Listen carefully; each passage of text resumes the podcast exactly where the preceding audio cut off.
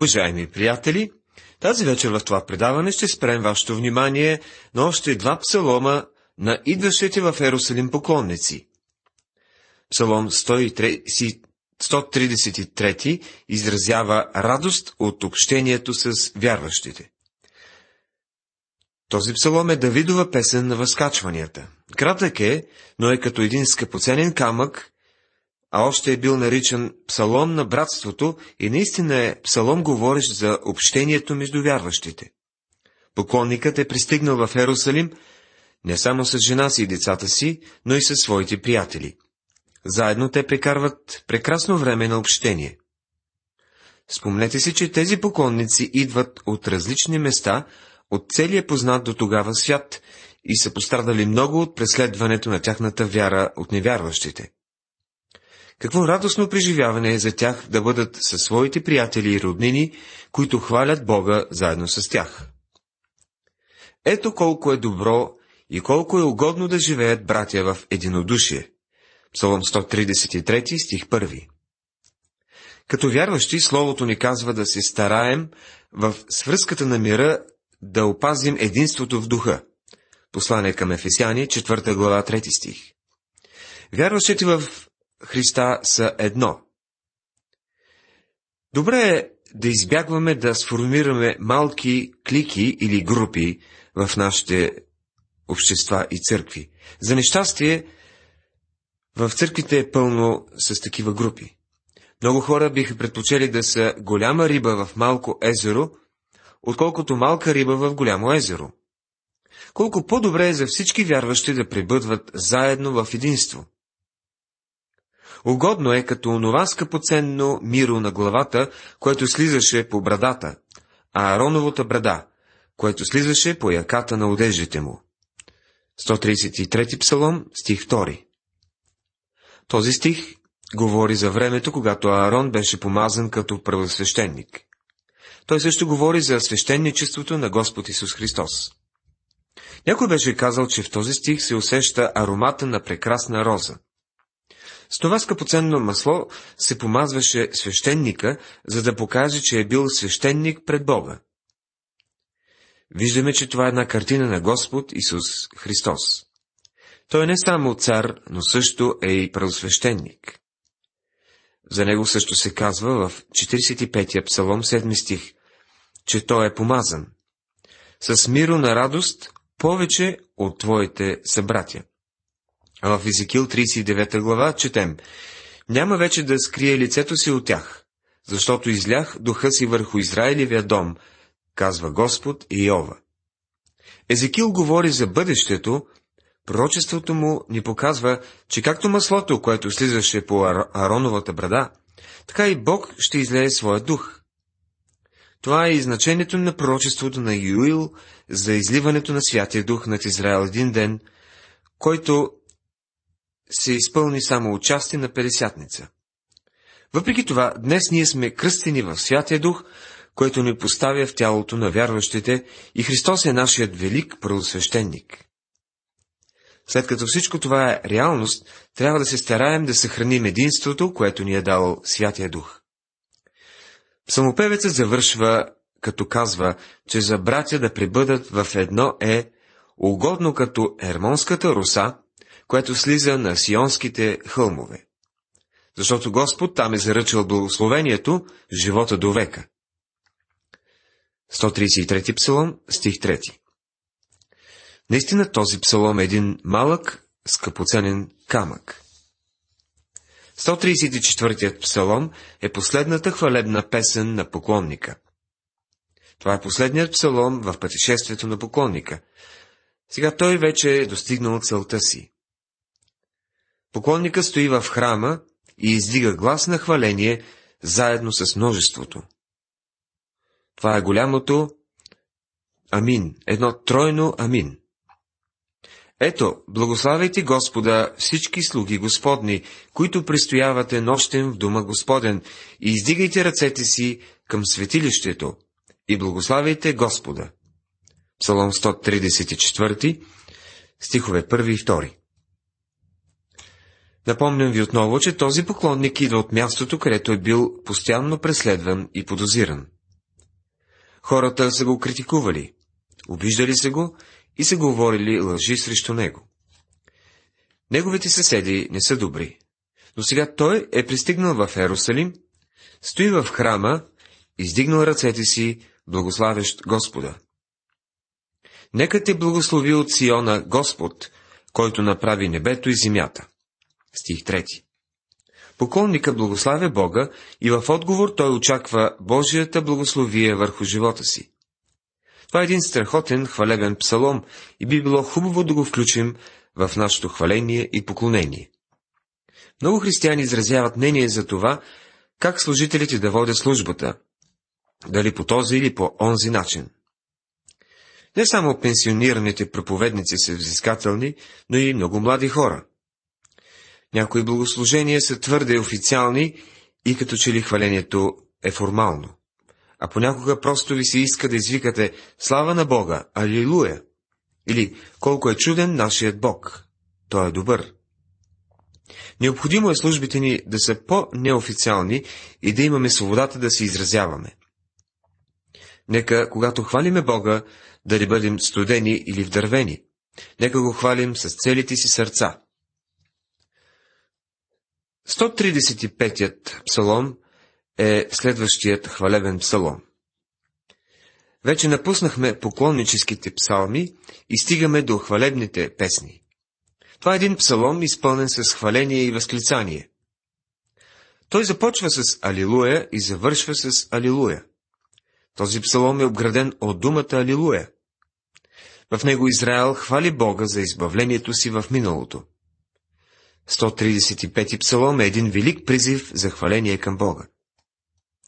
Алилуя! Хвалете името Господно!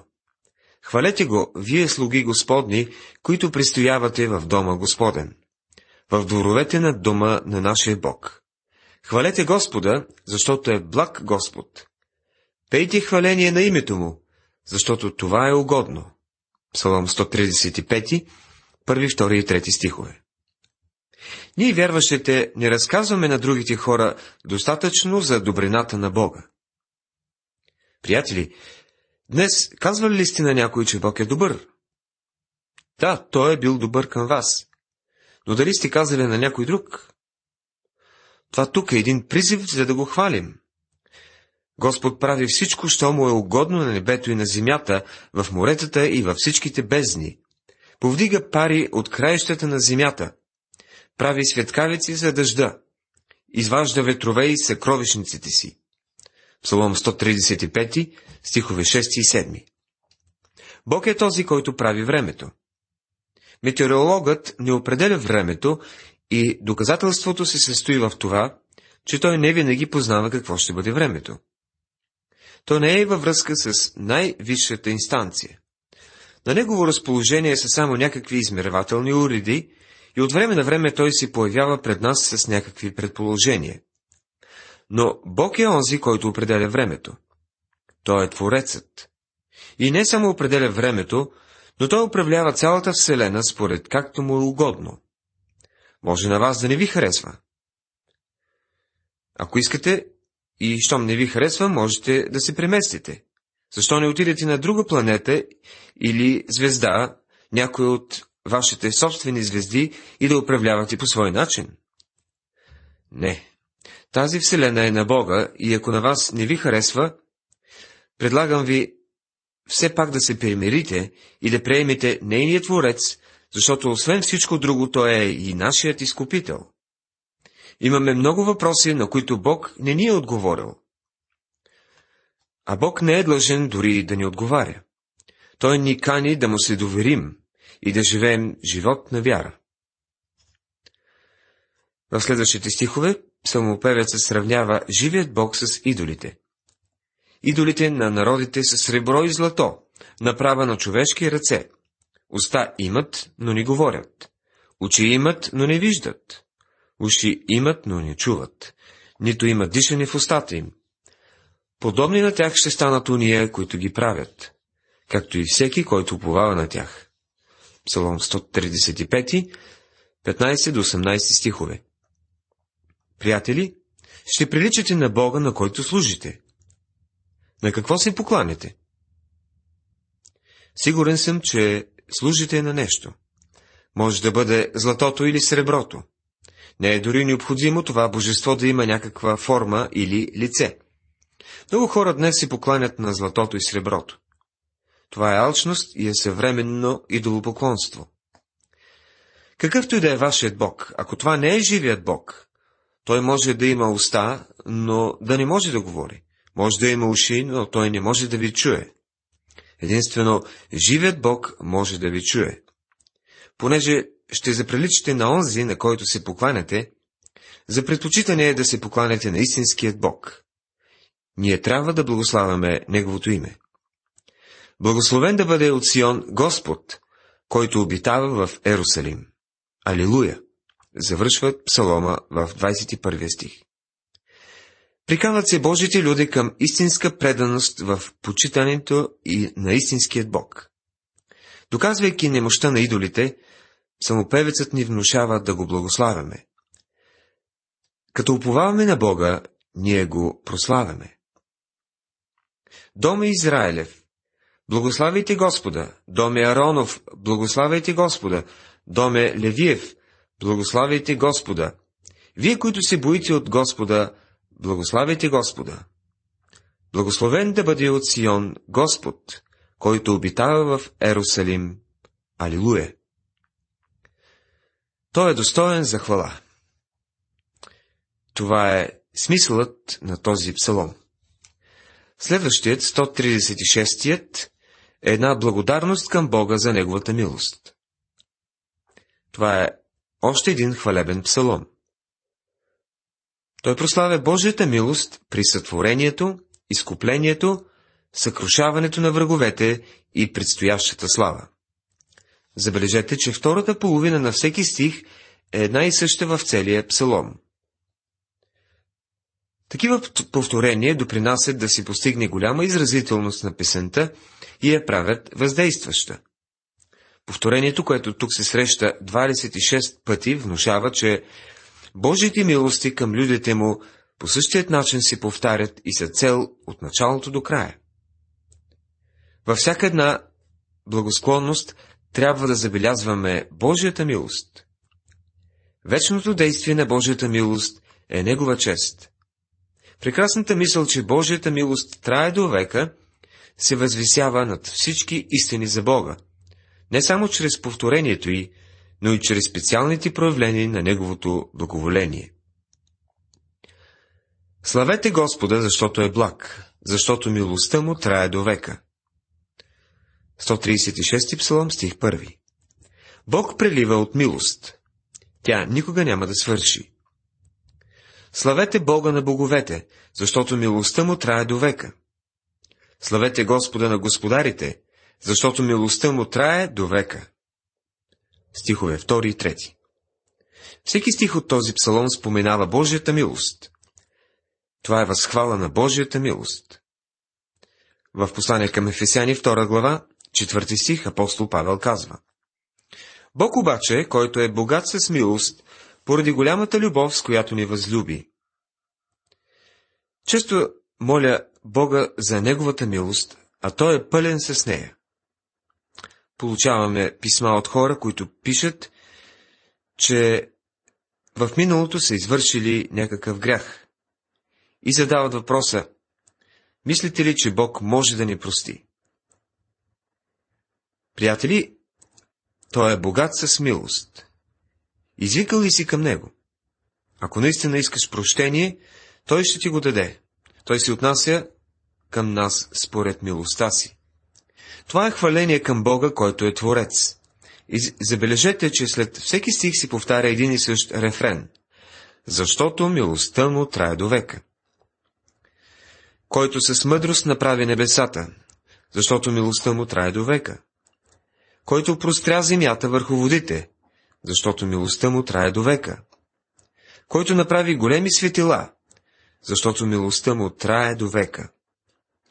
Слънцето, за да владее деня, защото милостта му трае до века. Луната и звездите, за да владеят нощта, защото милостта му трае до века. От 5 до 9 стихове.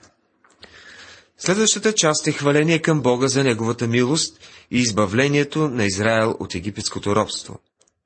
И с всяка стъпка на Божието избавление си повтаря, защото милостта му трае до века. Псаломът завършва отново с Божията милост, която им дава обещаната земя. И даде земята им в наследство, защото милостта му трае до века. В наследство на слугата си Израел, защото милостта му трае до века. Заключителната част на този славен псалом има своето значение както за народа на Израел, така и за нас. Четеме в 23 до 26 стихове. Който си спомни за нас в унижението ни, защото милостта му трае до века, и ни избави от противниците ни, защото милостта му трае до века. Който дава храна на всяка твар, защото милостта му трае до века. Славете небесния Бог, защото милостта му трае до века. Той си спомни за нас в безнадежното ни положение и изпрати своя син да ни избави от греха, от смъртта и ада, от всичките ни духовни противници, защото милостта му трае до века. Не знам за вас, но на мен отново ми се иска да извикам Алилуя. Колко е прекрасен нашият Бог! Ние трябва да се научим да падаме пред Него в поклонение. Когато паднеш в прахта, а ти трябва да паднеш, за да се изправиш, Той ще ти привдигне със своята милост. Една или друга конкретна милост може да бъде ограничена във времето, но наистина Божията милост трае до века. Тя е неизчерпаем извор. Уважаеми приятели, завършихме нашето изучаване. Ние си спряхме на 133 и 134 псалми, които бяха последните хвалебни песни на пристигащите в Ерусалим поклонници.